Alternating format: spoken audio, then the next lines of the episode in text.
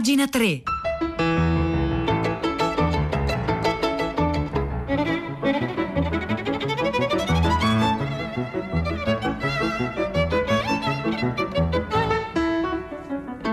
Le 9 e un minuto, buongiorno, anzi due minuti adesso. Buongiorno da Vittorio Giacopini, ben trovati a pagina 3, la cultura nei giornali, sul web, nelle riviste. L'avete ascoltato poco, pochi minuti fa al giornale radio, non fermiamo questa voce. Due anni fa in un mercatino di Natale a Strasburgo veniva ucciso Antonio Megalizzi, studente universitario, animatore di una radio eurofonica e, convinto europeista. Oggi appunto questa maratona del, del, del, del gruppo delle radio universitarie europee, Raduni, che punteggerà tutte le trasmissioni di Radio 3, è un filo, un, un filo diretto, un filo continuo che si snoda per tutta la giornata e noi proveremo ogni tanto ad alzare il cursore, a captare nell'etere appunto questa voce delle, questa voce delle radio universitarie. Iniziamo subito. avec nous. Alors pour moi c'est plus important. Pendant des années j'avais une association qui aidait aux gens à être, je suis psychothérapeute. Et pour moi ce qui est plus important, que les gens ils apprennent à vivre dans le quotidien. Parce que c'est le plus difficile pour les gens. Mais moi je veux justement montrer que la vie est magique il est magnifique e che la è pas sérieuse. C'est qui l'a fait. E questa, questa è una delle voci del ciclo del, del, di, delle radio universitarie, appunto, unite insieme da questo consorzio Raduni. È una voce che parla in francese e opportunamente in territorio francese venne, venne ucciso eh, Megalizzi venne ucciso dal terrorismo islamico e dei rapporti difficili tra Francia e terrorismo islamico. Parla oggi in un'interessante intervista Olivier Roy che viene intervistato da Luana De Micco per il Fatto Quotidiano e dice un'opinione abbastanza controcorrente quella di Olivier Roy con la legge sulla laicità Macron in realtà non sta cercando di risolvere il problema del terrorismo sta creando eh, dei nuovi conflitti. Ritengo che questa legge non avrà nessun impatto nella lotta al terrorismo, è una legge che sarà discussa dall'Assemblea francese a febbraio, perché, torner- perché tornare a legiferare sulle prediche politiche e i discorsi di odio di certi imam? La legge sulla laicità del 1905 e le leggi seguenti degli anni 80-90 già li condannano. Che rapporto c'è poi tra terrorismo e istruzione e domi- a domicilio? Tutti i terroristi hanno frequentato la scuola pubblica. Che rapporto con i certificati di verginità delle jihadiste ci si aspetta che abbiano uno o più mariti? Perché legiferare sulla poligamia? È già vietata nessun terrorista proviene da famiglie polimi, poli, poligame. In sostanza, quello che dice Olivier Roy, le leggi esistenti sono sufficienti, abbiamo già degli strumenti, quindi se si vuole andare avanti su questa strada, in realtà si sta cercando di aprire un nuovo fronte di conflitto, almeno questa è l'opinione di Roa. Ma c'è un altro problema, poi dice, si confondono valori e principi. La laicità è un principio giuridico costituzionale, il governo lo vuole trasformare in sistema di valori, in ideologia rimproveriamo alla Polonia di fare del cattolicesimo un'ideologia di Stato, ma facciamo lo stesso noi qui in Francia con la laicità. La legge va ritirata, è la sola opzione possibile e quindi come vedete una opposizione frontale quella di Olivier Roy che dice con questa ulteriore legge sulla laicità, quando già c'è un impianto di legge sulla laicità che risale proprio all'inizio del Novecento, in realtà quello che sta facendo la Francia di Macron è trasformare la laicità in una nuova religione di Stato. E quindi dice Roy ritirate questa legge, è una legge di censura contrariamente a quello che dice il premier francese Castet che parla di una legge di libertà, è una legge di censura perché limita la libertà di espressione e la pratica religiosa, ma i politici francesi, compreso eh, Macron, soffrono di una profonda incultura religiosa che si trasforma in sospetto per cui qualsiasi forma visibile del religioso viene giudicata integralista. Anche i cattolici, del resto, dice Roy, sono a disagio per via del Covid, le messe sono state vietate, i fedeli sono andati a pregare sui sagrati delle chiese. Il governo allora ha mandato la polizia, non era successo neanche dieci anni fa con le preghiere di strada dei musulmani, nessuno, niente vieta di pregare negli spazi pubblici, non si capisce perché non si possa fare, eppure questa legge, naturalmente si è tornato a parlare di questa legge della sua urgente dopo il tragico episodio di Samuel Paty, che è stato ucciso per mano di un jihadista, l'insegnante appunto che aveva parlato in classe delle vignette su Maometto. La laicità quindi può essere una risposta al terrorismo, chiede Luana eh, De Micco. No, dal 2015 e soprattutto dall'attacco al Bataclan nessuno dei terroristi proviene da ciò che il politologo Gilles Kepel chiama incubazione salafita sono tutti individui isolati che vivono a margine della comunità musulmana. Nessuno era legato a un gruppo religioso organizzato, si sono radicalizzati su internet, non in una moschea salafita. Se le misure di questa legge fossero state prese vent'anni fa, avremmo assistito allo stesso fenomeno eh, terrorista. E appunto Macron è stato attaccato per questa legge dal mondo musulmano, ma non soltanto, anche dal mondo anglosassone. Il New York Times fa notare la De Micco, ritiene che la legge alimenti il terrorismo invece di combatterlo. Come mai è difficile per la Francia far capire all'estero il concetto di laicità alla francese? Non credo che questa legge nutrirà il terrorismo, ma credo che creerà tensioni, soprattutto tra comunità di fede, compresa la Chiesa cattolica e la grande maggioranza della società francese che è davvero laica. Gli anglosassoni hanno una chiave di lettura sbagliata perché pensano in termini di razzismo e parlano di leggi antimusulmani, invece in Francia i musulmani laici sono integrati e se il razzismo esiste la questione dell'integrazione non può essere ridotta al solo razzismo.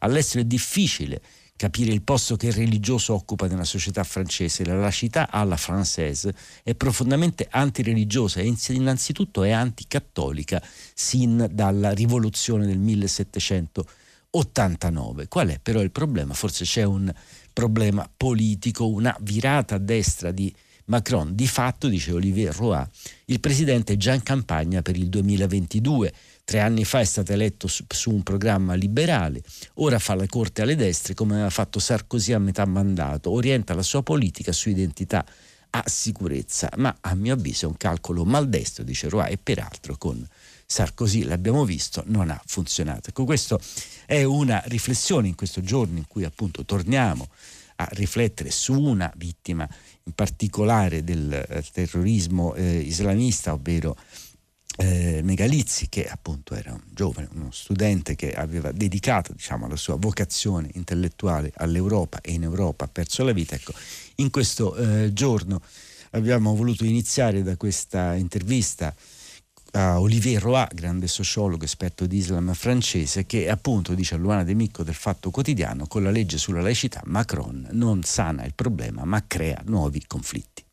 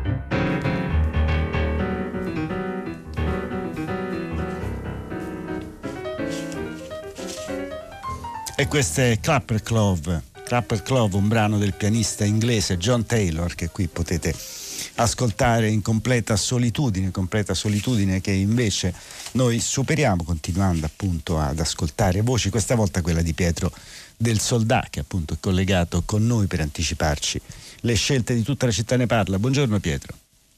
Eccoci Vittorio, buongiorno, buongiorno agli ascoltatori di pagina 3. Allora, oggi due giovani italiani che non ci sono più sono stati al centro eh, di una telefonata, ma anche di tanti messaggi arrivati ed era forse prevedibile a filo diretto di prima pagina. Questi due giovani sono Giulio Regeni e Antonio Megalizzi. La notizia della chiusura delle indagini della Procura di Roma che indica come responsabili dell'uccisione e anche di orribili torture e sevizi inflitte al corpo di Giulio da quattro esponenti della National Security dentro un ufficio ufficio del Ministero dell'Interno egiziano ha colpito moltissimo eh, gli ascoltatori e noi in qualche modo torneremo a parlarne due o tre giorni dopo una puntata di tutta la città ne parla dedicata al caso di Patrick Zacchi. Ancora siamo a guardare al nostro rapporto con l'Egitto e al tema dei diritti umani, quanto contano nelle democrazie occidentali. I diritti umani contavano tantissimo e la visione europea eh, della democrazia anche per un altro ragazzo, più o meno coetaneo di Giulio, Antonio Megalizzi, quel ragazzo di Trento che proprio eh, due anni, l'11 dicembre del 18, esattamente due anni fa,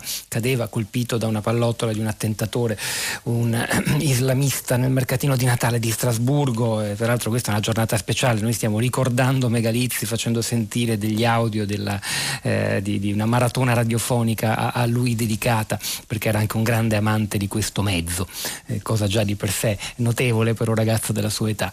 Eh, i, queste due storie al centro di una puntata di tutta la città ne parla parla, nella quale forse la domanda centrale è il ruolo dei diritti umani e della difesa dei diritti umani eh, in seno alle democrazie liberali e occidentali. Questa è la domanda. Benissimo, tra l'altro, ricordo, ieri era la giornata internazionale dei diritti umani, eh sì, quindi il tema proprio il giorno dopo. A, diciamo, ad essere centrale. Vi ricordo il numero di telefono 335 56 34 296 questo sarà tutta la città ne parla alle 10 e noi andiamo avanti grazie a Pietro con alcune veloci segnalazioni dalle pagine culturali dei quotidiani. Su Avvenire Alfonso Berardinelli parla del kitsch. Il kitsch è dentro di noi e si riferisce però diciamo, a quello che stanno facendo gli intellettuali che ormai assecondano dei costumi di plastica, dei costumi di pessimo gusto, quindi il kitsch non è qualcosa che riguarda come dire, i comportamenti non culturali, sta dentro l'articolazione stessa diciamo, della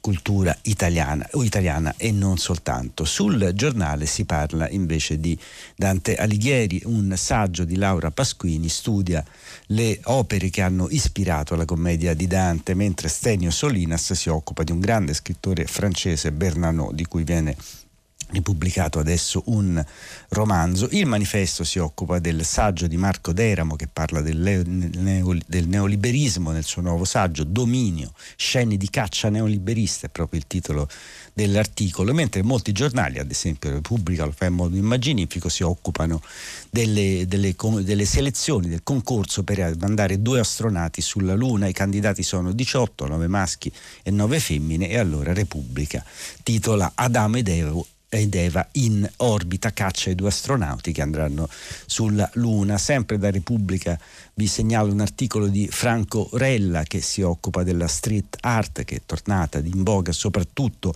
con eh, la eh, pandemia e domani il supplemento di Repubblica Robinson sarà tutto dedicato alla eh, street art. Invece sulla stampa si parla del saggio di Giampiero Piretto, grande esperto di cultura e di storia eh, russa e sovietica che però ha, fatto, ha pubblicato un eh, saggio su Berlino, su Berlino e sul ritorno diciamo come moda del dell'oggettistica della DDR, della Repubblica eh, tedesca orientale, della, diciamo, della, Germania comunista, e vagabonda, vagabondando a Berlino lo pubblica Cortina. Infine vi segnalo dal tascabile la recensione che uno scrittore, Beppe Fiore, eh, pubblica sull'ultimo libro di saggi di Carlo Mazza Galanti pubblicato dal saggiatore e poi naturalmente Paolo Rossi. Paolo Rossi è ricordato in, su tutti i quotidiani, naturalmente la sua morte è stata annunciata ieri nel corso della notte, l'avevo segnalato sul Corriere della Sera, è riuscito a dare la notizia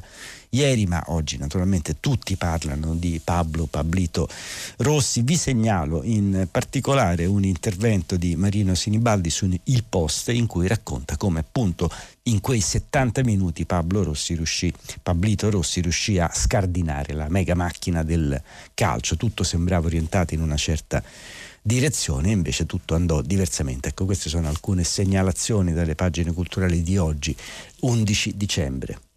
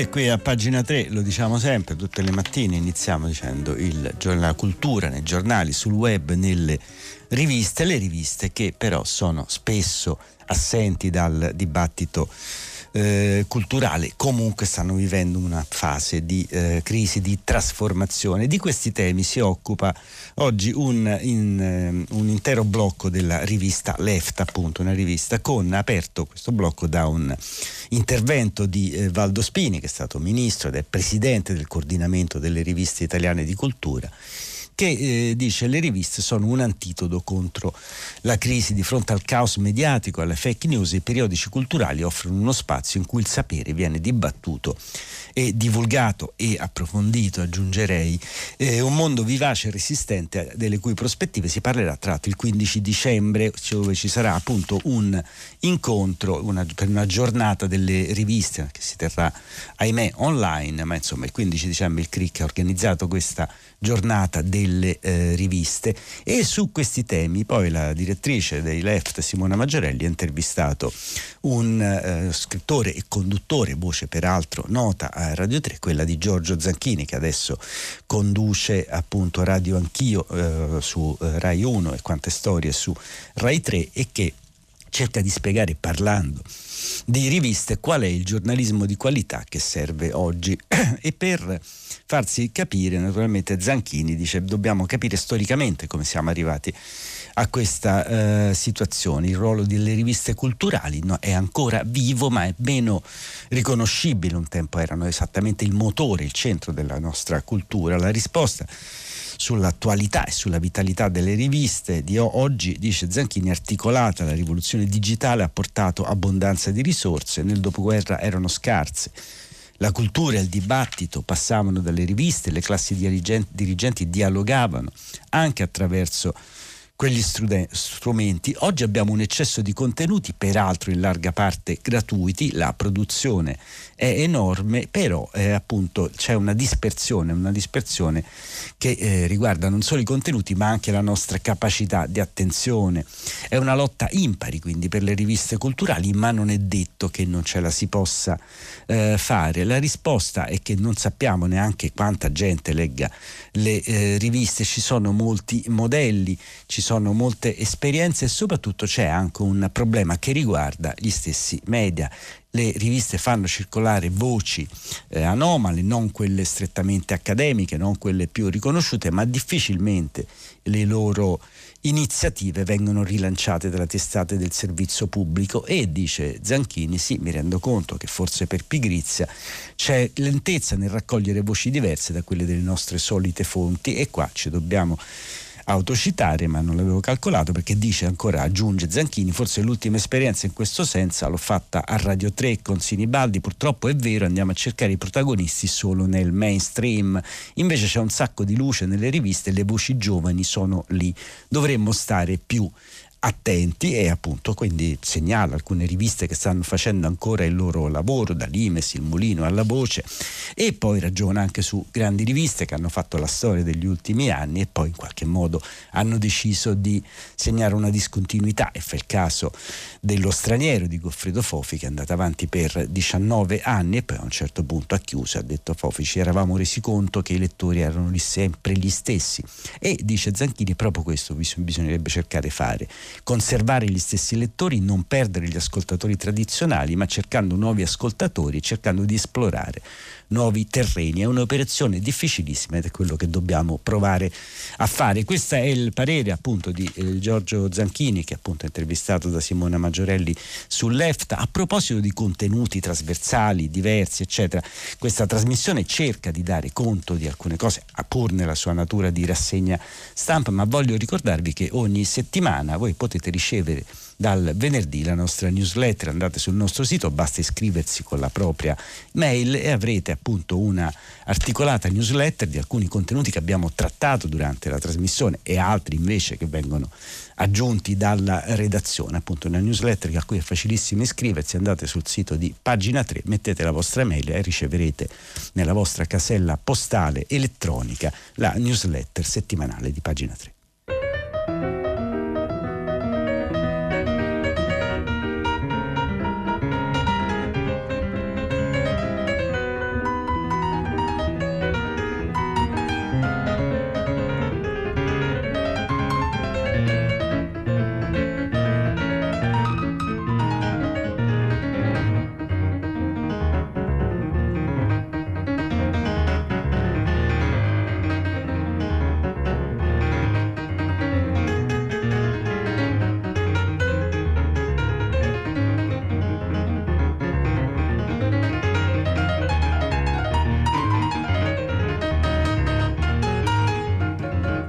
Si sta parlando molto in questo periodo delle colpe del colonialismo, del colonialismo americano, del colonialismo occidentale, del colonialismo inglese, insomma anche di quello italiano ogni tanto si parla, ma ci sono vicende un po' oscure, diciamo, di, di cui non si parla praticamente mai. Ad esempio, dovremmo considerare che un paese abbastanza innocuo e abbastanza tranquillo d'Europa, la Danimarca, ha una, ancora una grande eh, conquista coloniale, l'intera Groenlandia.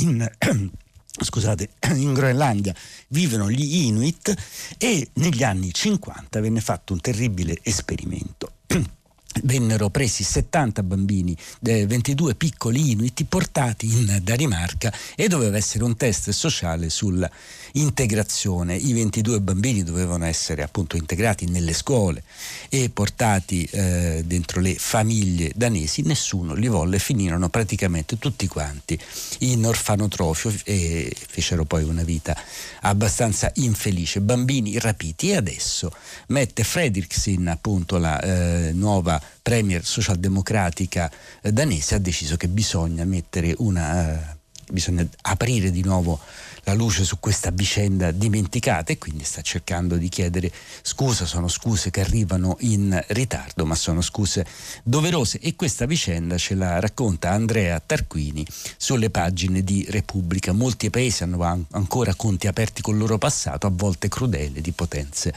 coloniali, anche la piccola Danimarca, ma ora appunto una giovane donna al governo, la premier socialdemocratica Mette Fredriksen, 70 anni dopo un pazzesco esperimento etnico-sociale, chiede scusa agli Inuit, abitanti della Groenlandia, la più grande isola del mondo, territorio autonomo danese, ma con un proprio governo. E ci racconta questa eh, storia, una storia che è iniziata nel 51 appunto quando 22 bambini furono sottratti dalle autorità alle loro famiglie e portati in Danimarca per essere cresciuti come piccoli danesi. Il senso del progetto era esattamente eh, questo, assimilarli alla cultura europea. Nel piano originale, una volta adulti, sarebbero tornati nella madrepatria, poi avrebbero potuto essere riportati in Groenlandia come Inuit più evoluti per modernizzare il loro popolo. Non fu così. 16 di loro finirono in un orfanotrofio, la maggioranza non rivide mai la famiglia, oggi solo 6 di loro sono ancora in vita, tra cui Ellen Thyssen che nel 2015 ha raccontato alla BBC questa triste vicenda, triste vicenda di cui adesso appunto la Danimarca chiede scusa. Questo era Andrea Tarquini su La Repubblica.